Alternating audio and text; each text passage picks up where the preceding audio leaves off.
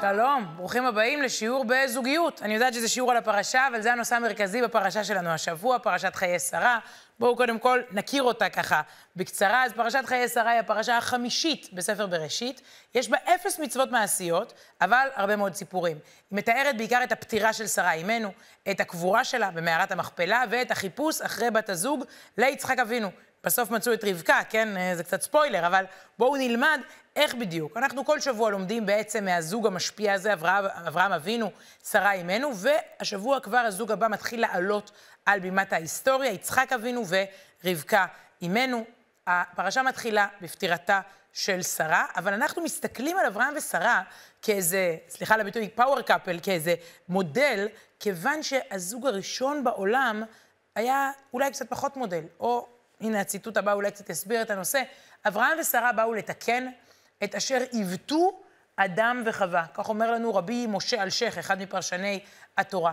אברהם ושרה מתנהגים אחרת. אברהם אה, ושרה הם זוג של נתינה, בעוד אה, אדם וחווה אה, חטאו שם בגן עדן, לקחו את הפרי האסור, האשימו אחד את השני, אצלם זה ביחד, אצלם זה בשיתופיות. זה בעצם הסיבה שאנחנו מתבוננים בהם, סוג של תיקון, לא רק של הזוגיות, הם נותנים עתיד לעולם כולו. הפרשה מתחילה בפטירה של שרה, ובעצם לכן גם קוראים לפרשה חיי שרה. החיים של אדם נמדדים בסוף חייו, במה שהוא משאיר אחריו. ויהיו חיי שרה, ככה מתחילה הפרשה, ויהיו חיי שרה, זכתה לחיים של מאה שנה, ועשרים שנה, ושבע שנים, שני חיי שרה. ותמת שרה, שרה נפטרה בקריית ארבע, היא חברון, בארץ כנען. ויבוא אברהם לספוד לשרה ולבכותה. אבל הוא מגיע לא רק לספוד ולבכות, לבכות. אולי זו פעם ראשונה שמוזכר שאברהם בוכה. הוא מגיע גם למשא ומתן די ארוך. כאדם אבל, אלמן טרי, הוא מנהל משא ומתן ארוך עם עפרון, ששולט באזור ההוא של מערת המכפלה. 250 מילים בערך משקיעה התורה בסיפור הזה. ואם התורה משקיעה 250 מילים, יש סיבה שגם אנחנו נעצור ונתעכב. בהתחלה עפרון אומר, עזוב, ביני ובינך, מי צריך כסף? קח מתנה. לפעמים לא כדאי לקבל מתנות כאלה. אברהם רוצה לקנות בחוזה מסודר מול כולם. בפרהסיה, בפומבי, בכסף מלא, שזה באמת יהיה שלו, ולא יערערו על זה אחר כך לדורות. זאת הקבורה הראשונה. ועוד בכזה מקום, מערת המכפלה, אברהם עצמו התאמן שם בהמשך, וכל אה, אה, הדורות שאחר כך, אבל בזמן אמת הוא לא יודע את זה. הוא צריך אה, בצורה מאוד רצינית להבהיר ליושבי הארץ שהוא כאן כדי להישאר, והוא לא, לא זורקים לו כזה מתנות. הוא, הוא רוצה שזה יהיה אמיתי. והוא מתחנן, ועפרון משיב לו, ואת כל המשא ומתן הזה הם עושים בפומבי, כשהשרה בעצם הגופה מחכה להיקבר. כותב הרבי מלובביץ', באמת יכול היה אברהם לקחת את המערה בחינם, הציעו לו, אלא שרצה אברהם לשלם כל שוויה דווקא. עבודה בלי יגיעה, חינם, אינה ממשיכה את רוח הקדושה. וזאת הוראה לכל אחד, כן, מאיתנו. כדי שימשיך בעבודתו את רוח הקדושה, כדי שזה יהיה משמעותי ואמיתי, צריך לעבוד בהשתדלות ויגיעה ולא חינם. והכי קל תמיד לבדוק את זה על ילדים. ילד מקבל משהו בלי מאמץ, לא חיכה, לא ספר את הימים, לא עשה טבלת ייאוש, לא חסך שקל לשקל, ככה הוא גם מתייחס. ילד שעובד קשה, שמשתתף, שמצפה, שמשקיע, שאם תעשה כך וכך, תקבל כך וכך, לנצח הוא יזכור את מה שהוא קיבל, אולי הוא גם ישמור על הצעצוע הזה קצת יותר, ולא יקלקל אותו. ויש עוד דרך שאברהם מלמד אותנו כאן, הקבורה יהודית עד היום. אה, הקבורה, והשבעה, והשלושים, והקדיש, והשנה, והאזכרה השנתית. אה, זה הקבורה היהודית הראשונה, ועד היום ממשיכים את הדרך הזו. לפני כמה שבועות צוריאל יורב מישראל ראה וידאו על שליח חב"ד בסיביר, שבנה חנוכיה מקרח בעיר טיומן, בעיר בסיביר. הוא נזכר שאח של סבתא שלו, שסטלין גירש לשם, קבר בדיוק באותה עיירה בסיביר, אה, נפטר, בלי המשכיות אה, יהודית. אה, הוא יצר קשר, אה, כן, באותו מקום רחוק ב, אה, בסיביר, וביקש אולי אפשר למצוא את הקבר של אותו אח. אולי להגיד שם איזה פרק תהילים. הוא לא דמיין מה יגיע אליו בוואטסאפ כעבור כמה ימים. מצאו את הקבר, ניקו אותו, ומצאו עשרה יהודים, מניין, שיבואו ויגידו קדיש על אותו חיים בן משה יהודה, האח של הסבתא של צוריאל הישראלי, הרב ירחמיאל גורליק, שם בסיביר, ועוד מניין יהודים, מצליחים להגיד קדיש, כנראה לראשונה, על אותו חיים שסטלין גירש לסיביר הרחוקה. Aine. Ja, v bistvu došli me rabo. Omej. Omej. Omej.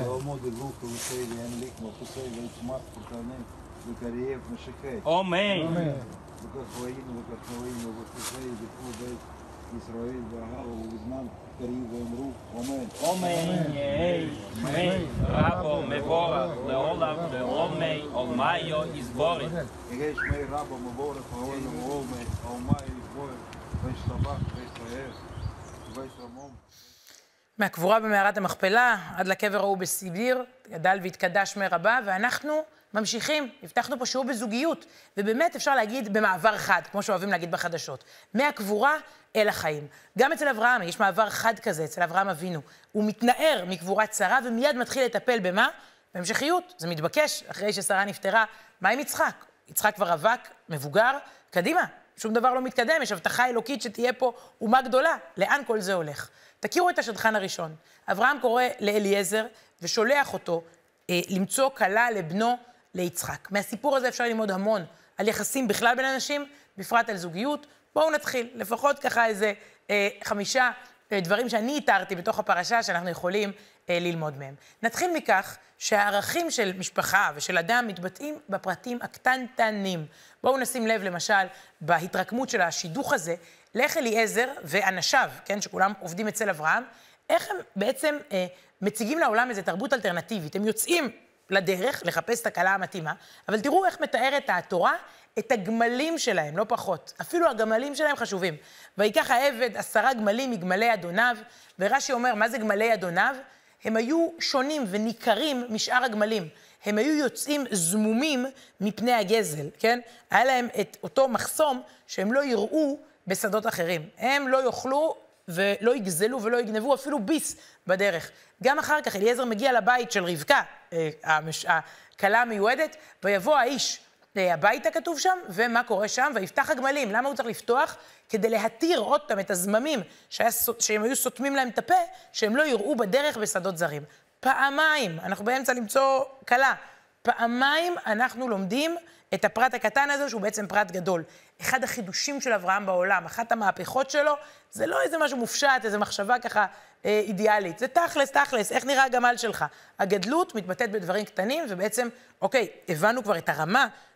הכלה שמחפשים צריכה להיכנס לבית שיש בו איזה חידוש בעולם הזה. זה, היא לא יכולה להיות סתם אחת, אפילו הגמלים שם, אז צריך רק לחשוב איך האנשים מתנהגים. זה הדבר הראשון שאליעזר מלמד אותנו, שהוא מתחיל לחפש את החצי השני המתאים ליצחק אבינו. איך הוא בוחר אותה? מה האודישן שהוא עושה? המבחן, ועד היום אומרים אה, אנשים שמבינים בזה, זה המבחן האמיתי בזוגיות, המידות. לב טוב. שאדם יהיה אדם טוב, זה חשוב יותר מהרבה מאפיינים אחרים חיצוניים שגם יכולים להשתנות. עשיר יכול להפוך לעני ומכוער ליפה. מידות טובות, גם, גם הן יכולות להתקלקל, אבל זה הדבר שצריך לבדוק אצל האדם. זה המבחן, ש... מבחן קבלה שהעבד עושה לרבקה. הם נפגשים שם ליד הבאר, וירץ העבד לקראתה, הוא רץ אליה, ויאמר, הגמיעיני נא מעט מים מקדך. ותאמר שתי אדוני, ותמהר. ותרד קדה על ידה ותשקהו. והיא גמרה להשקות אותו, ותכל להשקותו, זהו, היא גמרה להשקות אותו. מה היא אומרת? ותאמר גם לגמליך אשאב, עד אם כילו לשתות. אני רוצה שגם הגמלים ישתו. ותמהר, ותהר קדה אל השוקת, ותרץ אל הבאר, לשאוב, ותשאב לכל גמליו. היה, היה כאן ותמהר, ותמהר, ותרץ. היא, הבחורה פשוט עושה הרבה מעל ומעבר למצופה. אה, הרבה יותר ממה שביקשו. זה ממש מזכיר לנו שבשבוע שעבר, זוכרים בפרשת וירא, תהיו איתי ותראו שזה פשוט, אליעזר אומר, בואנה, זה בדיוק מתאים למשפחה שאני עובד אצלה. וירץ לקראתם, אברהם, מפתח האוהל, וישתחו ארצה, וימהר אברהם האוהל אל שרה, ויאמר מערי, שלוש שאים קמח, סולת, לושי, ועשי עוגות, ואל הבקר רץ אברהם, ויקח בן בקר רך וטוב, ויתן אל הנער, וימהר לעשות אותו, הופה, הופה. יש פה עוד אדם שממהר לעשות חסד, בינגו. יש לנו פיצוח, יש לנו שידוך. זו לא סתם עזרה לזולת, היא לא סתם עזרה. היא עשתה הרבה יותר מזה. וזה מאפיין בסיפור הזה, כן? היא לא נתנה צדקה לעני שביקש צדקה, זה נחמד. היא רצה אחרי האורחים. אברהם משך אותם לתוך האוהל. היא חיפשה מים, לא רק, יאללה, שהוא יהיה, שהוא יהיה אה, אה, לא צמא. כל הגמלים. הוא אה, די בקלות מאתר את ההתאמה בין התפיסת עולם, אה, בין המשפחות, בין, בין ה... בין שני האנשים האלה, יצחק ורבקה. הרב שלמה וולבה היה מחנך, אה, הוא נהג לתת לתלמידיו שיעורי בית, לעשות בכל יום שלושה מעשים בזריזות. לקום בבוקר מהר, בלי להשתאות, במיטה, או ללכת לישון בזריזות, לא למרוח את הזמן, הוא ממש אמר להם, תתאמנו במידת הזריזות. אה, בזריזות לדברים טובים, לא לדברים רעים. אז אנחנו רואים פה ממש איזושהי ריצה, אה, מידות טובות, ואפשר לראות דוגמה הפוכה בהמשך הפרשה, איך זריזות יכולה גם להיות זריזות שלילית. אה, כשרבקה בעצם לוקחת את אליעזר אליה הביתה, הוא רוצה לראות מי המשפחה, להציע את הרעיון, ולרבקה אח, ושמו לבן. וירץ לבן אל האיש החוצה. גם לבן רץ, אבל למה הוא רץ? אומר לנו רש"י, למה רץ ועל מה רץ? נתן עיניו בממון. הוא חשב שיש לאליעזר כסף, ממון. כל אחד מחפש, כל אחד מתלהב. היא רצה לתת לו לשתות ולגמלים. הוא רץ בשביל, יאללה, קצת כסף, קצת ביזנס. אז המבחן של המידות מאוד מאוד עוזר עד היום כדי לראות אם יש פה איזו התאמה ולאן בעצם אנחנו הולכים. אה, אני רוצה בהקשר הזה לראות ביחד אה, כלה, לא רבקה אימנו, אבל כלה אה, מדורנו, שירה הכהן קוראים לה, היא בת 25, מאשקלון, והיא הגיעה למרכז הציבורי הרפואי אסותא דווקא ביום חתונתה באשדוד, עם שמלת הכלה, כדי לגמול חסד, כדי לנגן ולברך את כל מי שהיה שם, דווקא ביום הזה. אז uh, מהחתונה ההיא, הראשונה בעצם, של יצחק ורבקה, עד לחתונה של שירה לפני כמה ימים, הנה, החסד ממשיך.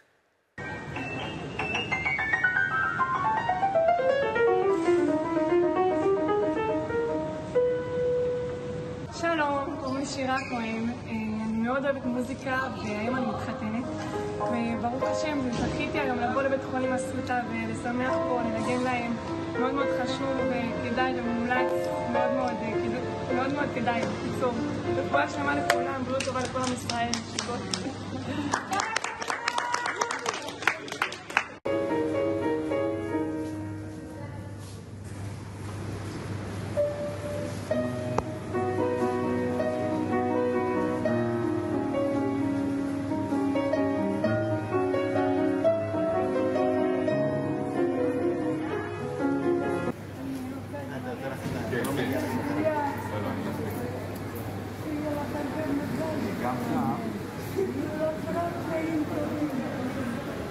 הבית באיזה מרחק? זה רבע שעה מפה, נכון? כן, אני חושבת.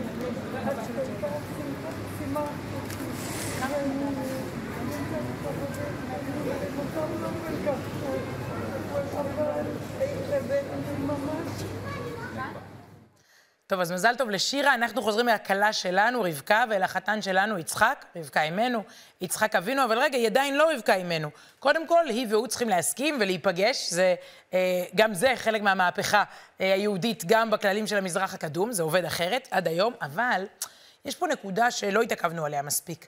רבקה נותנת יותר ממה שמבקשים. זו נקודה מעניינת והיא נכונה להרבה מערכות יחסים, לא רק בזוגיות. מישהו חושף מצוקה. נכון, העבד אמר, אני צמא. מישהו ניגש אלינו עם מצוקה. לפעמים הוא חושף רק טפח, והרבה יותר ממה שהוא בעצם אה, צריך, אבל הוא לא מעז לבקש. רבקה לא רק נותנת לו לשתות, היא בעצם אומרת, יש פה סיטואציה יותר גדולה, אני אתן יותר מזה. אני מגלה בעצם ש- שהוא צריך יותר. הוא רוצה לשתות, אני אתן גם לגמלים. בואו ניקח את זה רגע לחיים שלנו. מישהו בא אלינו עם איזו צרה קטנה. העניין בחיים הוא לא לעשות וי ולסתום לו את החור, אלא להבין דבר מתוך דבר ולראות את הסיפור הגדול. ולפעמים יש פה קרחון שלם שאנחנו רואים רק את קצהו. זה נכון, שוב, בהרבה מערכות יחסים. אנשים מתביישים לפעמים להגיד כל מה שהם צריכים, והחוכמה היא לא רק להסיר אותם מצד הדרך, אלא רגע להתעכב ולראות אם אפשר להיות יותר ממה שהתבקשנו, אם אפשר לעשות יותר ממה ש... ש, ש בוא נגיד, אפשר, שלפי לפי ה-by the book, אם אפשר לצאת מעצמנו ולתת יותר. זו הדרך של רבקה. יש איזה סיפור מפורסם על אה, רב אחד שבאו אליו בערב פסח, מישהו בא אליו ושאל אותו, לפני ליל הסדר, אם הוא יכול לעשות ליל סדר ועם ארבע כוסות חלב. אם, מה שנקרא, הוא יוצא ידי חובה במצווה, אם הוא עושה רק ארבע כוסות חלב ולא יין. הרב אמר לו שלא, צריך ארבע כוסות יין או מיץ ענבים, אבל הוא הלך והביא לשואל כמות של מטבעות לצדקה. שאלה אותו אשתו, למה נתת לו כל כך הרבה כסף? כמה יעלה לו כבר ארבע כוסות יין? הוא אמר לה, אני הבנתי, שנתתי לו כסף לכל צורכי חג הפסח. מתוך השאלה אני מבין שאין לו כלום. בן אדם שיש לו חלב, אז לא, אין לו בשר אה, לסעודת החג. אז זה לא מבט מצומצם. שאלו אותי על חלב, לא, אסור חלב. אל תהיה רובוט, תסתכל על התמונה הגדולה, תעשה חסד בצורה יותר עמוקה, יותר, יותר אה, אה, משמעותית. זה האודישן בעצם שבזכותו רבקה נכנסת אל העם שלנו. אז העבד אה, מגיע, אליעזר, מדבר עם המשפחה. הם אומרים, נקרא על הנערה, נשאל את פיה. רבקה בוודאי רוצה להימלט ממקום כל כך רע ומושחת, מקום אה, של אה, גנבים ורמאים. אה, חז"ל אומרים שהיא הייתה שושנה בין החוכים, עליה זה נאמר הביטוי הזה. כשושנה בין החוכים, הייתה שונה מאוד מנוף הסביבה שלה, רק חיכתה להצטרף למשפחה כמו המשפחה של יצחק, והעבד אכן לוקח אותה איתו. הם יוצאים למסע, וכשהם מגיעים לארץ ישראל, אנחנו מגלים עוד מאפיין מעניין, יש גדולה בעולם הזה. והמשפחה של אברהם, שרה, יצחק, רבקה, מלמדת אותנו שיש אנשים גדולים, מה שנקרא גדולים מהחיים. כמה שאנחנו רגילים באמת, אה, גם בעידן הרשתות והתקשורת, להקטין ולצחוק, והרבה פעמים כשאתה עובד ליד אדם גדול, אתה רואה את האמת, כמה הוא קטן, ונחשפות פרשיות 40 שנה אחרי זה, אתה חושב שמישהו היה מנהיג, פתאום תלונות על כל מיני התנהגויות שלו, ואיך הוא באמת היה. אבל כשאנשים הם גדולים באמת, ככל שאתה יותר קרוב אליהם, אתה רואה רק כמה הם עוד יותר גדולים. ותישא רבקה את עיניה, ותרא את יצחק, ותיפול מעל הגמל. רבקה נופלת מעל הגמל מרוב הלם ותדהמה שיש בכלל דמות כזאת, היא לא ראתה. כל החיים, את מי ראתה? את מה היא ראתה? את אה, לבן ובתואל, שכל היום בכל מיני רמאויות ותככים, ורוצים רק כסף וממון. והיא ראתה, אומרים לנו חז"ל, היא ראתה שידו שטוחה בתפילה, היא ראתה אדם מתפלל. אולי פעם ראשונה ראתה את הבן של אברהם אבינו. היא אמרה לעצמה, ודאי אדם גדול הוא. אתה מסתכל על אדם לפעמים, אדם גדול ניכר בהתנהגות שלו, זה מעיד על איזה גדלות שלו, אבל גם על גדלות שלה, שקולטת את זה.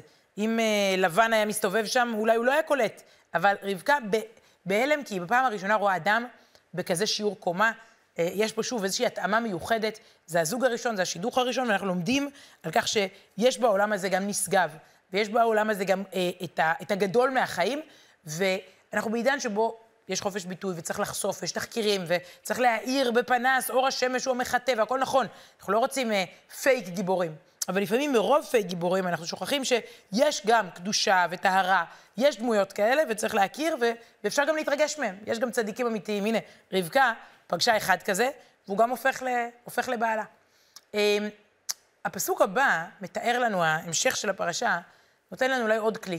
אה, זוגיות מלמדים אותנו בעצם הפסוקים, היא בנייה לטווח ארוך. יש פה סיפור שהוא גדול רק מיצחק ורבקה. וזה אחד הפסוקים, יש כאלה אומרים, המרגשים והמנחמים בתורה. ויביאה יצחק האוהלה שרה אמו, ויקח את רבקה ותהי לו לאישה, ויאהביה, וינחם יצחק אחרי אמו. בעצם היה מין מותג כזה, אוהל אברהם ושרה. חשבו שהוא חד פעמי. היה אוהל אחד כזה של זוג כזה מדהים, מארח ומלמד את כולם אמונה וצדקה וחסד ותורה ו... אוקיי, חד פעמי. לא. אוהל אברהם ושרה הופך לאוהל יצחק ורבקה. יש פה עבר, הווה, עתיד, זה ממשיך, יש עוד דור. בעצם יצחק הוא יתום, טרי, ואברהם הוא אלמן, טרי. אבל הנה זה ממשיך. הזוגיות שלהם במובן מסוים ממשיכה איזה סיפור שהוא גדול מהם, אבל יש פה עוד משהו מעניין. ותהי לו לאישה ויאהביה. בעצם הרוב של האהבה מגיע אחרי.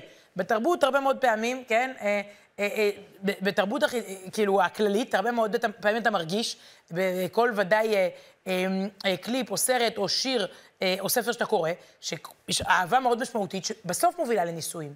במובן הזה, הם מלמדים אותנו שנישואים הם מההתחלה, והם הולכים ובונים עוד ועוד קומות לאורך חייהם. זה רק התחלת הסיפור. הכניסה של רבקה אל האוהל מתחילה ונוצרת כאן האהבה ממנה גם אנחנו בסוף נגיע, מיעקב, אה, זה הבן ש, שיעקב אבינו, ומתוך כל ההמשך. אבל הם מתחילים בעצם חיים של מסירות ושל בנייה ושל קשר. יש משפט מפורסם שאמר, אנטואן דה סנט אקזופרי, המחבר של הספר הנסיך הקטן. הוא אומר שאהבה אמיתית זה לא שניים שמסתכלים אחד לשני עם לבבות בעיניים, זה נחמד.